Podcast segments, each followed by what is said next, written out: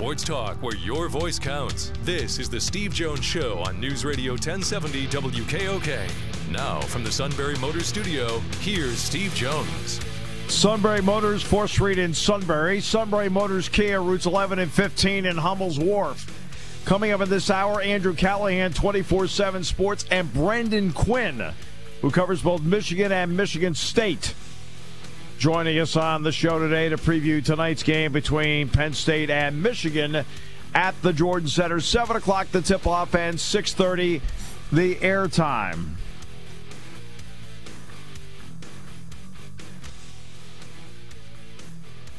I have an entire explanation on my screen here about two women winning cross country. That's great. Okay, uh, let's. Uh, okay, it's nice. It's a big game tonight. Uh, time now for the play-by-play call of the day. So close for the U.S. on so many occasions. Now moving up on the inside They're into second place. They're all completely gassed. They've given it everything on the club. Obama Nelson leading Jessie Diggins into the final turn. Can Diggins answer? As the roars rattle around the cross-country stadium in Pyeongchang, Sweden, the U.S. and Norway coming to the line. Here comes Diggins! On Here the outside, Diggins! Making the play around Sweden. Yes! Jessie Diggins Yes! to the line. Yes! And it is! Jessie Diggins Gold! delivering a landmark moment that will be etched in U.S. Olympic history. Well, if I do that tonight, they should fire me. All right, uh, Chad Salmela uh, with the call on NBC last night. Wow. Um, first time it's ever happened for the women that they received a cross country medal. Uh, I believe Billy Koch in 76 won one in Innsbruck, a silver, I think, in cross country out of Vermont. You would be correct. Correctly. Yes. Oh, God, you're on the show. All right. Wonderful to chat with you. We're not talking about that. No, Uh, that's fine, but I just thought that was a really it was that was the most exciting call I've ever heard of cross country. It, I'm sure it probably is. Uh, you know, uh, it's not what you call a big action sport, but that's all right. That, that was why it was funny. I mean, that's that's why like- it was what it was. Kind of like Formula One. Once you get the lead, you never I Game mean, over. It's all you know. After the first lap, the order is determined. Uh, I've watched so much cross country at this Olympics. I'm like, please. Every Really? time I turn around, it's the only thing that's on when I turn it in. Wow. Yeah, it's the only thing they run during the day. Yeah. See, I mean, uh, it's like uh, last two weekends, you know, because I've been traveling, you know, in, in evening games and things like that. I haven't, I have watched very little of the Olympics. I mean, yeah, I watched Lindsey Vonn's third place run last night. Um, does that mean Penn State football gets a silver for the? See, no, it's not how it works. I, I don't think it works that way in that sport. Okay, yeah, it's, it's the way it is in most sports. Uh, okay. Al- Although I was disappointed that Al Trautwig was not on that call of cross country, and we and the U.S. finally gets a medal. Never gave it any thought. All right. Uh, Andrew Callahan, 24 7 Sports. Penn State's got a big game tonight. They've got Michigan in the Jordan Center. This will be a 7 o'clock tip tonight. I'm beginning at 6.30. Can't really worry about pundits. Can't really worry at all when it comes to uh, uh, projections. Your job is just to go out and keep winning. Andrew, welcome. It's uh, great to have you with us. I'm doing very well. I feel like I'm very far away from my worst performance ever. So nothing like those '96 Sixers. That's okay. I might be a couple of hours away from it. So, all right, uh, let's uh, let's uh, get into the uh, the game. Uh, when you broke down the tape of that, what were some pros and cons you saw in it? Uh, a lot of pros. Uh, I think you have to start with the bench. You know, Mike Watkins was the big key going into that game. He had a team with two quality seven footers. You need him to be able to battle down low. Of course, he can't go the first four minutes without hitting the bench. Misses the rest of the first half. Almost the same script is followed for the second, but they're there. They even go down 11 in the second half, and that's because of guys like Julian Moore. I thought Satchel Pierce played his best game, um, and Nas Bostick and Jamari Wheeler were right there. So that's the biggest pro.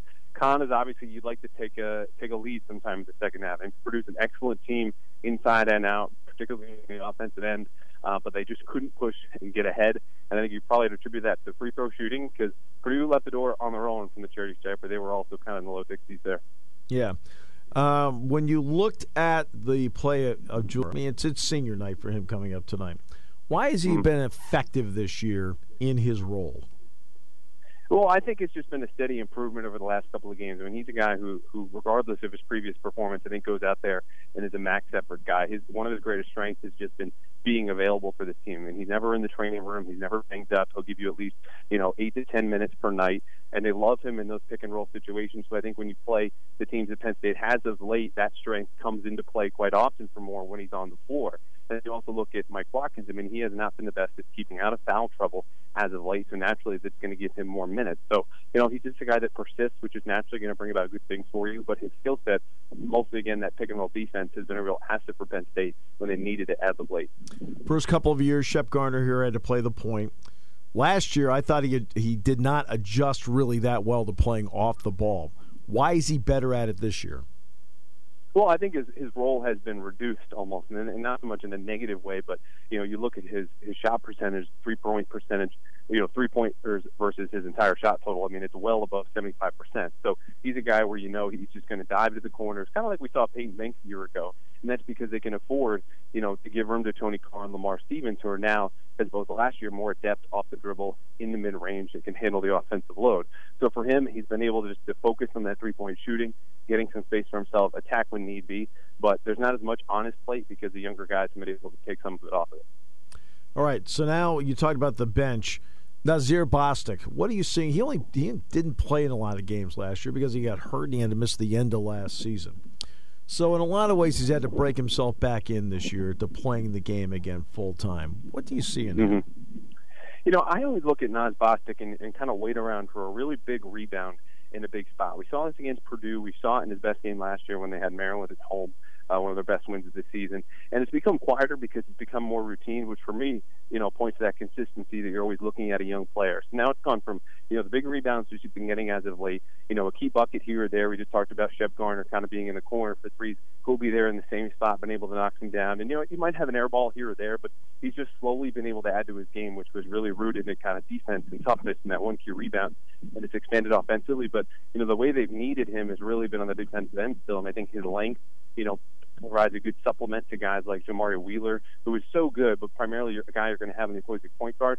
I mean, Nas, I think he'd be comfortable putting on a one through three. So having that versatility in his game naturally growing um, has really helped Penn State, you know, in these last uh, six of eight games. All right, uh, Michigan's a team that come in comes in good offense as always. That's why I think they're a tough out when it comes to the NCAA tournament because when you have to go through a quick changeover to get ready for that offense, it's not easy for teams that have never seen it before. Um, when you look at them, what are some things about Michigan that impresses you right away? Well, I mean, it's definitely uh, it's that offensively, and I start I think that starts inside with Wagner. I mean, he's foot 11, he can shoot the three, and there are other three point shooters around him.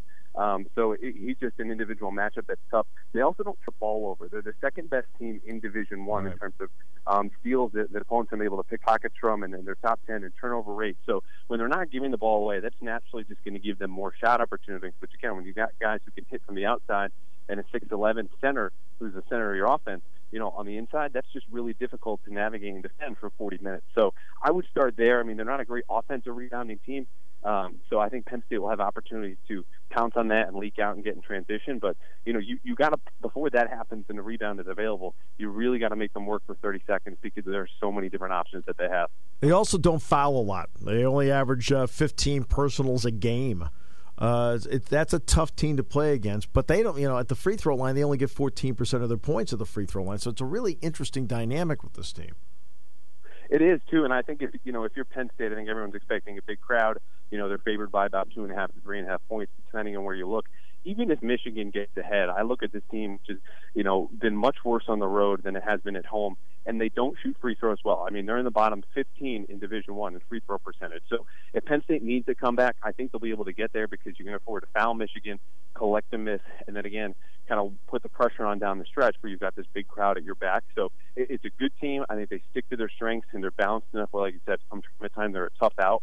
But you know, if you're able to play their game to an extent, not turn the ball over, not give up easy buckets, and you're at home against them, I think ultimately you win out. Uh, Tony Carr, uh, what have been your thoughts watching him the last five weeks? He's just in command. I mean, we we talked before about his you know, decision making and shot versus pass, and I think kind of the four shrinks for him down the stretch when you've got guys like Mike Watkins, who we discussed earlier, avoiding foul trouble, and you know, if anyone, if Shep Garner or Lamar Stevens goes to the bench, you lose some shooting. But you know, he he he took over the Big Ten lead in terms of scoring average, and, and it's just he kills you in so many ways. So I think you know the number one word for coaches now at this point is when Penn State spreads the floor and goes isolation because you know as he can hit from the outside, he's one of the best three point shooters in the league but he's also, of course, as he did a year ago, has that post presence. As a guy who's about six four, you know, has got a physical, you know, weight advantage in addition to that height over smaller guards to take you into the post. So, you know, that's something that down the stretch in a close game, you, you only don't want, you know, a physical mismatch. But you also don't want one of the better point guards and decision makers in the Big Ten with a ball in hand working just one on one because most of those times you're going to lose.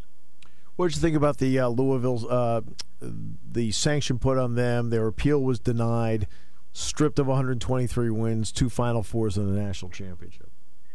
You know, I, am never one to support vacating wins. I, I think it's a, it's frankly just a, a stupid way to go about things. Those games happened. There was a winner, there was a loser, and Michigan now in that national championship year is not the replacement national champion. However, I think considering everything that occurred, you know, the, this most strict punishment possible, which is what they received, and appeal was denied, was appropriate. So, in that respect, I think the NCAA did what it always has, and I think the situation was right.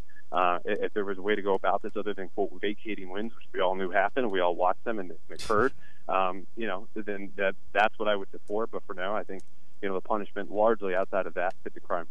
The only part that I don't like, and it may be because attorneys said don't talk to them, is that they never talked to Andre McGee.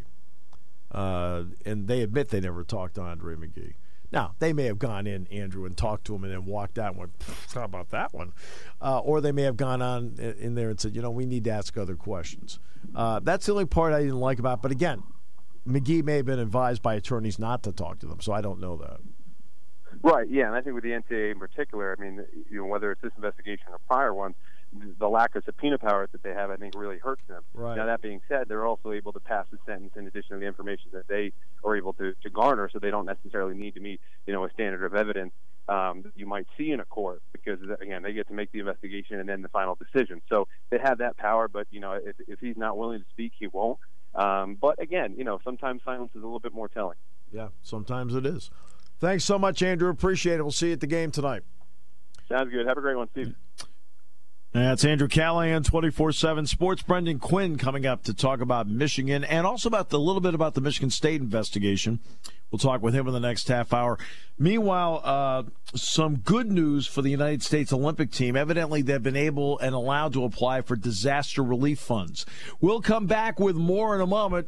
What? Here on News Radio 1070 WKOK.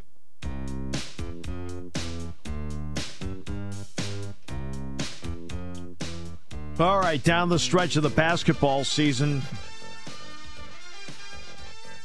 And Penn State will play Michigan tonight. So, Seven o'clock in the Jordan Center tonight. We're on beginning at six thirty, and then what? You got a playoff uh, Friday night, right? Yeah, Friday night's the uh, District 4 opener, at least for Shikellamy and for Mifflinburg at Mifflinburg. 7 o'clock tip off, 640 airtime Friday night. All right. Should be a good matchup. Yeah, they already had one game in the Quad A wrap up last night. That was uh, Mifflinburg beating Columbia Montour Tech. So, or I'm sorry, yeah, Jersey Shore beating Columbia Montour Tech. So Jersey Shore will play at Danville on Friday night, although the time is not officially set. So that'll be your 1 8 matchup. Right. So there you go. Uh, that that's uh, going to be the the matchups in high school basketball coming up, and then um,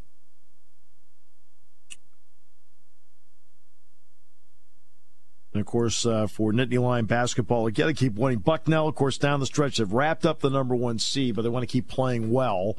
So when to finish out, they know that if they play, when they do play a Patriot League postseason game, it's going to be at Sojka. And they need a well timed three game winning streak.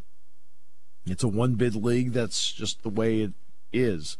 Um, It's not like the Big 12 where they're saying, hey, we might get eight. And you're like going, eight? The Big 12 might get eight? Well, I'm looking who the eighth place team is Oklahoma. They've lost six in a row. Really? I mean that. I mean that's charging down the stretch. Uh, so we'll see. Uh, but Penn State has to take care of its own business, and they play tonight, senior night for Julian Moore, Shep Garner in the Jordan Center at seven, six thirty the airtime. We heard from Andrew Callahan. We're going to shift gears to the Michigan side of it with Brendan Quinn in the next half hour. Uh, also, a lot going on. Uh, Mike Mayock's going to host a conference call coming up on Monday in the NFL draft. I think that's going to be fascinating. Uh, we're going to try and tap into that uh, on Monday, get a few comments out of that because I think you know, when he talks NFL draft, it's better than anybody out there. And uh, you see Tepper, the uh, Steelers, uh, one of the Steelers owners, one of the minority owners. He owns five percent of the team. See, I think everybody thinks the Rooneys own the team. The Rooneys don't own the team. The Rooneys own about thirty percent of the team. Uh, the other seventy percent is spread out. Well, Tepper wants to buy the Carolina Panthers now, and he's put in a bid for that. I mean, he's you know he made a lot of money in hedge funds, uh, and he wants to now take that money and he wants to own himself a team. And that is uh, that'll be interesting to see if that play how that plays out. So what's on the Olympic docket tonight? I mean, I won't watch it, but I mean, what's I mean because I've got a game tonight. So I mean, what, what's tonight? Uh, should be the finals of women's bobsled. oh, didn't didn't Elana Meyers get a silver? That's already determined. Oh, did right? they already finish? See, I haven't seen it yet. Thanks I think for, she got a. Thanks for ruining it for me now. Look, they ran. They ran it for goodness sake. Not, I mean, last time I checked, we're not getting any checks from NBC. It's not my job to protect them. well, that'll be on tonight. I'll put it that way. Uh, the women, women, uh, the the big one is the women's hockey game, uh, the U.S. and Canada. Oh, oh, okay. That'll be wa- that'll be worth watching. See, I stayed up last night to watch the men's game uh, against the Czech, uh, the Czech Republic. I, I I made it to the third period and then I was out. And man, did I miss the whole game there? Third period, extra. Then they went overtime and then a shootout, and I missed the whole thing. What time did this start? Uh, well, let's see. I, I finally the end of the second period. I think was just around twelve thirty. It was about it was, it was between twelve and twelve thirty. I think was the end of the second period. That was long gone. Yeah, I try. Listen, this these two weeks, I really lack sleep in these two weeks. I need I need a couple of weeks to recover afterwards. No, I've slept pretty well. Uh, so yeah, no big deal. And is tonight? I think tonight is the women's women's combined. Yes, it is. Yeah, I think that's tonight with Shiffrin and with uh, Lindsey Vonn. NBC And- hoping that both and- of them will medal. And, and a whole bunch of others. Yeah. How about how about the uh, the super was it the Super G the other day? NBC breaks away and says, "Okay, this is where it's going to be." About ten minutes later, they jump back because there's this snowboarder that comes out of nowhere and like even surprises herself and wins the gold medal. No, they didn't jump back in ten minutes. It took a lot longer than that, and it it, it was. I mean, look, they, look, they flat out missed it. Oh, okay? Oh, they did, and and they kind and they really took you know they they took it in stride. They said, "Listen, we didn't expect anybody else to be this good." And matter of fact, they didn't even. If you looked at the graphics, NBC didn't even use the English graphics. This was all Olympic Broadcasting uh, Service. This was all OBS graphics because it was all in metric. So that's why you knew that NBC really wasn't rolling anything on this. So they used, Yeah. they had to use the OBS feed. Yeah, I thought that went really well. But the sets are really nice. The what? The sets. Tirico set is really a sweet looking set. I realize most of it is all graphic, but it's well designed. It's So a NBC green screen. So NBC's not all of it. Most of it is. But NBC's got that going for them. yeah, I'm being sarcastic. there might be twelve thousand at the Jordan Center tonight. I don't think they're watching. Nope. the Olympics. Nope, they will not have the app on.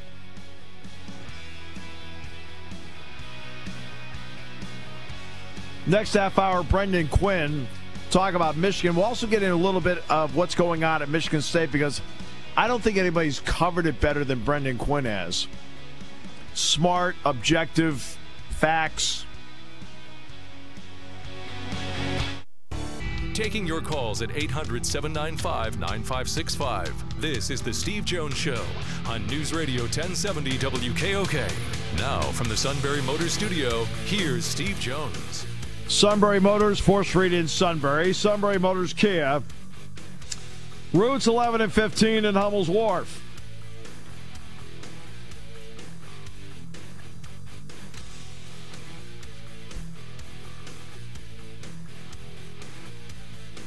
Tonight, Penn State takes on Michigan. Brendan Quinn in just a few minutes.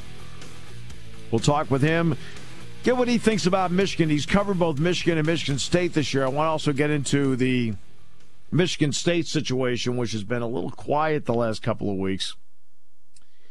Uh, but Brendan has covered it as well and as professionally as anybody out there. So I want to get a, a question or two with him about that beyond talking to him about Michigan basketball and we'll do that in just a few moments.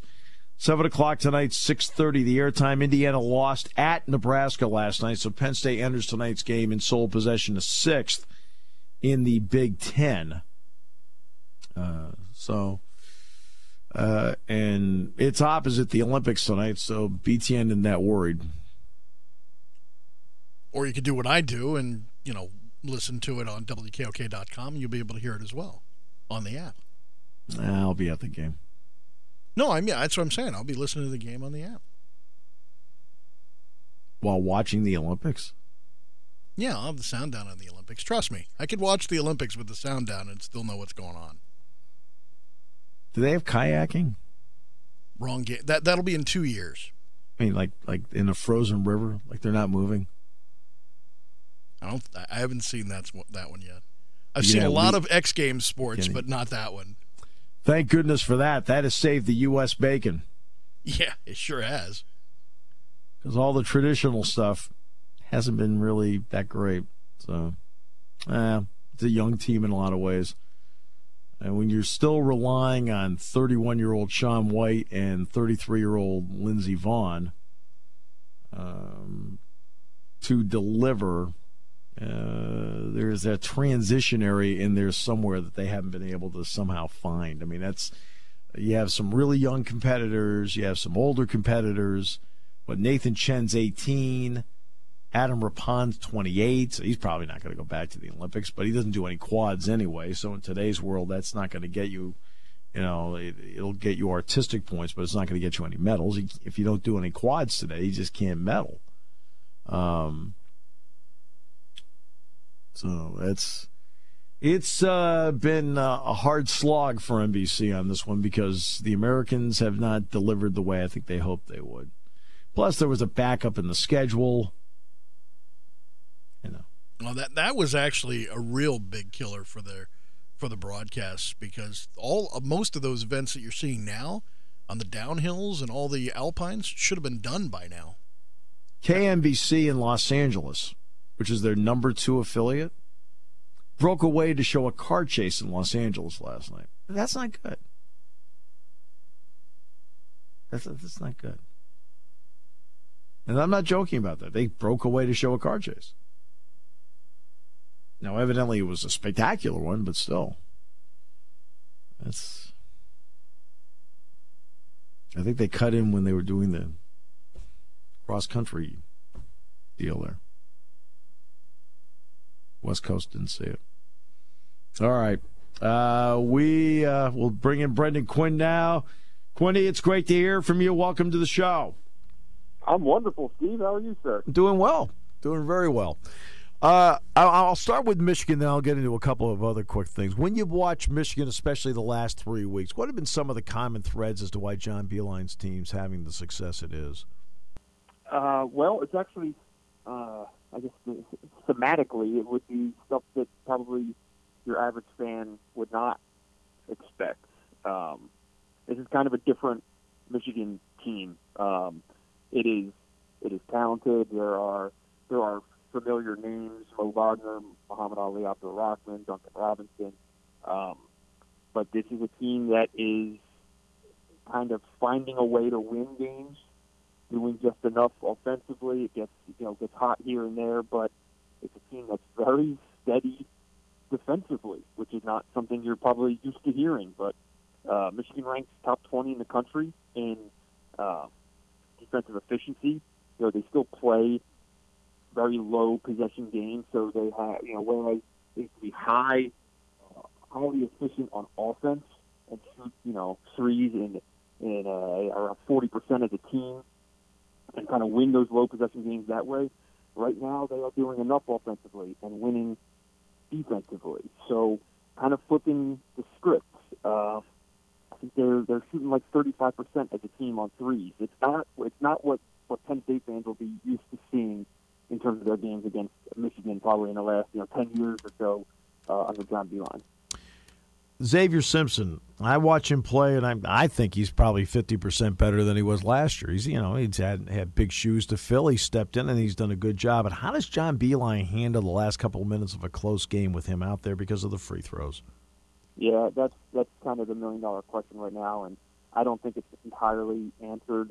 Um, right now, it is still leave him out there and hope he figures it out. John's not going to get to a point in mid February where he's going to just start yanking his point guard and, and say he can't do it.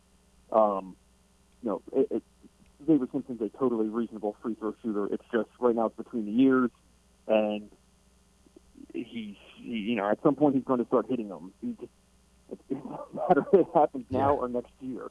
So you know, right now he's not just pulling in or, or giving up on it. Um, but in terms of Xavier as a player, yeah, he's coming along nicely. Uh, you know, he's not a guy. He's not Derrick Walton. Um, he is not going to be a primary offensive option, but he's doing very well to set the table. He is he ranks 11th in the country in assist to turnover ratio. Uh, he, he is efficient. He gets them into the offense. He, he's he's starting to be that point guard who knows where the ball needs to go and knows that it's his job to do that. Um, you know, a lot of times before he would try to pack everything into a minute. This is a guy who scored you know, upwards of 50 points and 60 points in high school games. He was Mr. Basketball in Ohio. He was a guy who, who kind of had this dominant offensive repertoire at the high school level. Um, but that's not that's not him at the college level, and that's really not what Michigan needs him to be. Um, they, they they have scores in in Charles Matthews and Mo Wagner and, and Muhammad Ali Abdur-Rahkman, uh, Duncan Robinson, and then Jordan Poole off the bench is really emerging as, as a pretty serious contributor here. Um, and Xavier's Xavier's kind of figured out, I think, who he needs to be, and that's I mean, if you watch college basketball enough, especially underclassmen, that's typically the biggest thing that needs to happen with with a point guard. Rahkman's out of Allentown. Uh, went to Michigan, yeah. highly thought of. Uh, has had a good career, but what has made his senior season just a little bit different than his other three? Yeah, know, Muhammad is is a quiet-ish guy. He's not a guy who's going to show a lot of um, emotion on the court. He's not you know, give me the ball and get out of my way, and you know I'm the man and all this stuff. And I do little little by little, I think some of that is creeping into kind of his psyche as a senior, and he's getting there. I don't think he's going to be the guy. I don't think he's going to be Derrick Walton last year when like he kind of just said, you know, screw it, I'm doing this thing, and and everything came together for him. Is that that's not quite this, but um, you know, I, I think it's it's a guy who's played more than anything. I think it's a guy who's played a lot of games and knows what he's doing. He's played 132 college basketball games. He has played over 30 minutes in 80 of those games. Um, I mean, he's a veteran, and, and he he can get the ball, and when everyone else is looking around, he he kind of knows where he's going. So maybe that's more than you know him getting some dog in him. I I, I do think it's a guy who's always been talented and is you know he's one of the leaders of this team, and they they need him to score, and they need him to be be the guy. So they're going to put him in position to do, do so. John said um, earlier this week or last week, like they kind of got into the mid-season and realized that they didn't have that much stuff in the offense that was directed toward him. Right. All a lot of his stuff over the years has been residual, um, And he said, you know, well, this is one of our guys, and they started to kind of draw some of that up. So probably a combination of those three things. Uh, Mo Wagner in uh, the modern game is kind of big guy you love to have. When you watch him play, where does he continue to get better? Um, rebounding Yeah. is number one. Uh, he gets his hands on rebounds and loose balls um, more so than he ever has in his career. Um, and defensively, I mean, he is not a lockdown defender by any means, but he can play without fouling.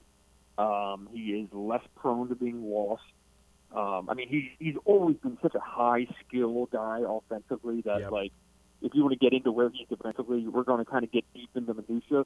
But the, the the overriding thing is he can stay on the court because he's not committing as many dumb fouls, and he's more physical. I mean, he's probably put on 25 pounds in, in the three years he's been there, and he knows how to play with his weight. Um, you know, he's one of those guys who kind of put on pounds but never knew how to wear it um, for a lot of last year, and he would still get bumped around. And they kind of told him like, "You're 245 pounds. Anchor your feet and stand there." You know, so it, it's been a lot of that. He's, he's becoming a man. He- He's 21 years old, and he's a junior. Just to shift gears for a moment, I, there, are, I can't think of anybody else that's done a better job of a more even-handed job when it comes to what has happened at Michigan State. I mean, how you've, I mean, how you've handled the information you put has you put out has been direct, straightforward, so people can understand it. There's been obviously, you. qu- uh, you're welcome, and it's well deserved. Dick and I, you know, Dick and I both have both told you that, and uh, there's been a quote lull, it seems, in the information flow w- with Michigan State. Do you expect the lull con- to to continue, or based on what you know, is there more that's going to become public? Um, in, terms of we're on we're today it's February 21. Um, that's hard to say um, because because a lot of it is going to be dependent on when uh, FOIA requests are fulfilled by both uh, the city of East Lansing and the university. Um, both parties have been deluged with uh, Freedom of Information Act requests for, for documents, for correspondences, and it's always a guessing game. As you know, um, people at Penn State understand exactly what I'm talking about when, when it comes to you know universities, especially releasing information, and it's kind of a sit and wait and see, and, and when is it going to drop?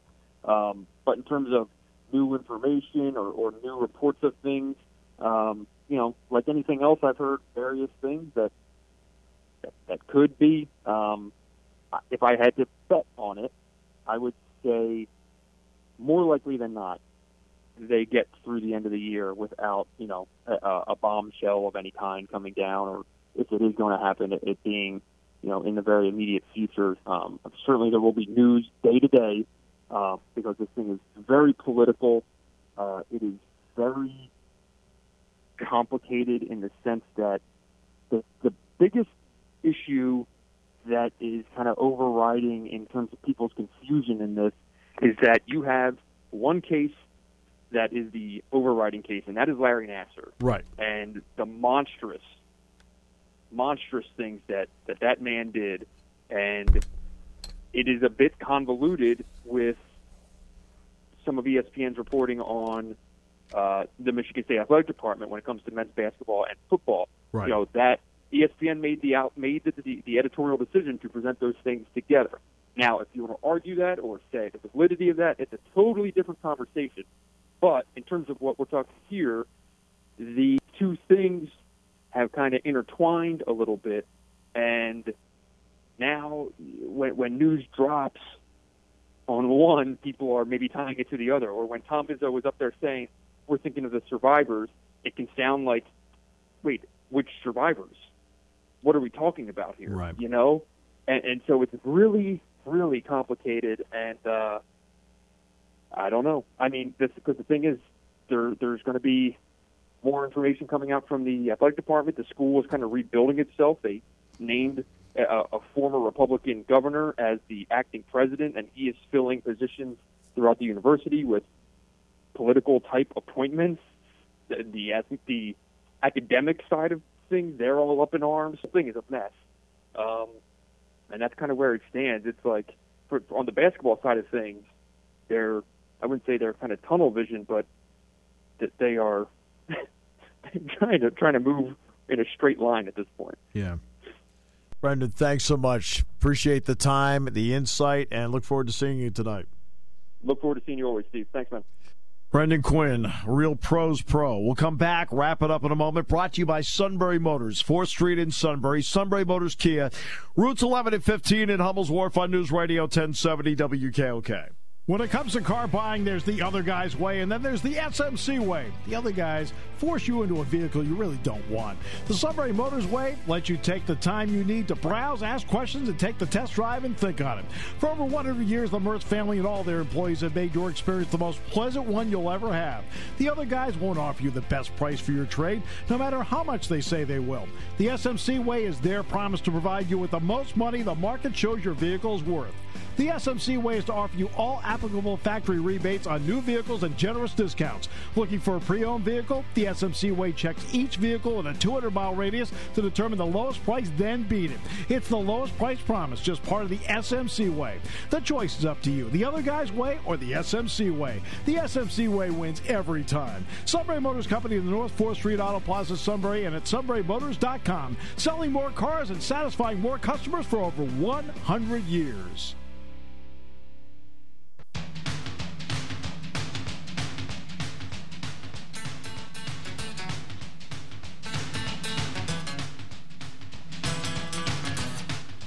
Thanks to uh, Neal Coolong today, Rob Biertempfel, Andrew Callahan, 24 7 Sports, and Brendan Quinn, who got us up to date on what's going on with Michigan.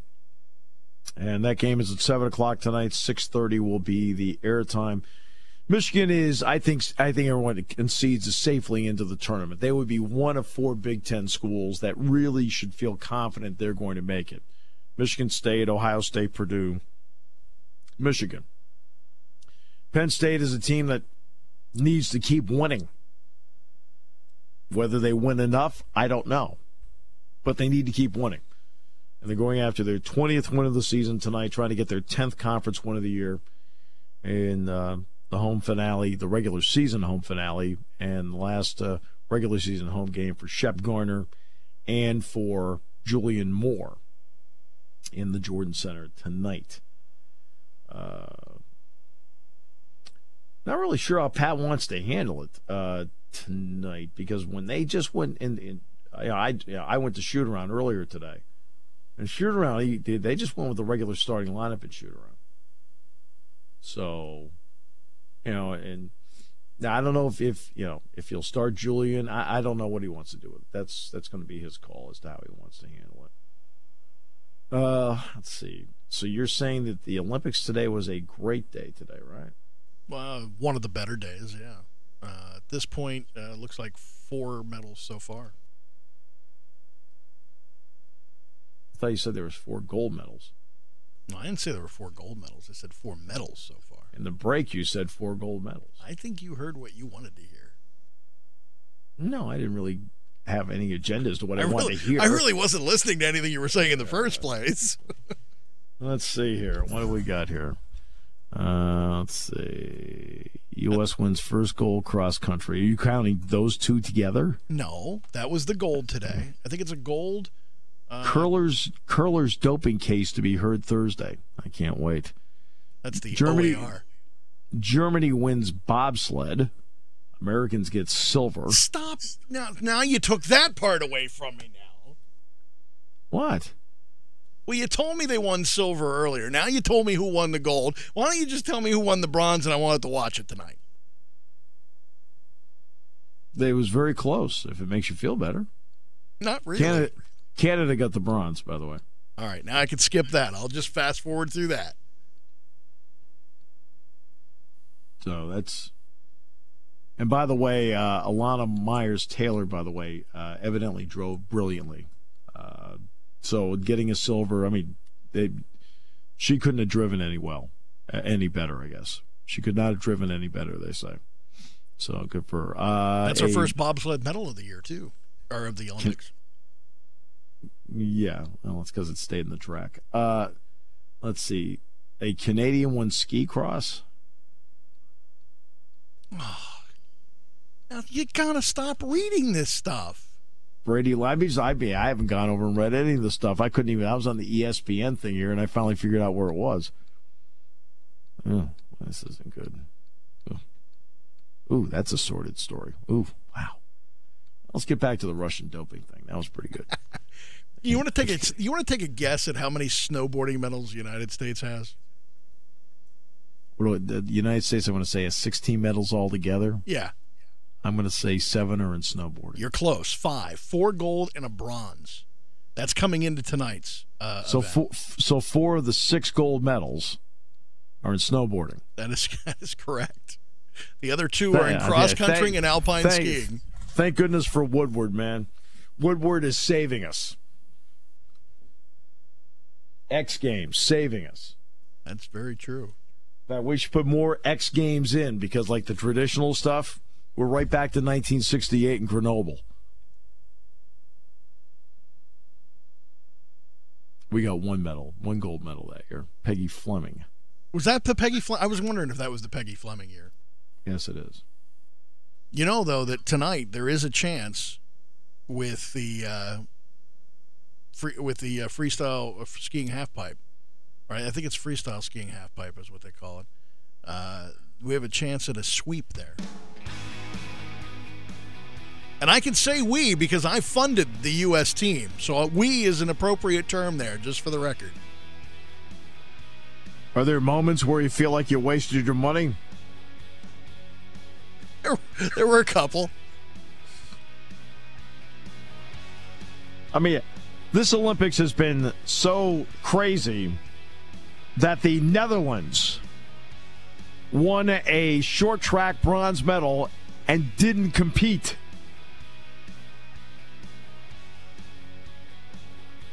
Disqualifications, crashes. They're watching it in the stands. They're like, You're the bronze medalist. That's the way to do it. No exertion. How about that one? Short track, NASCAR on ice. Well, in South Korea, they love that sport. In America, we like football and basketball.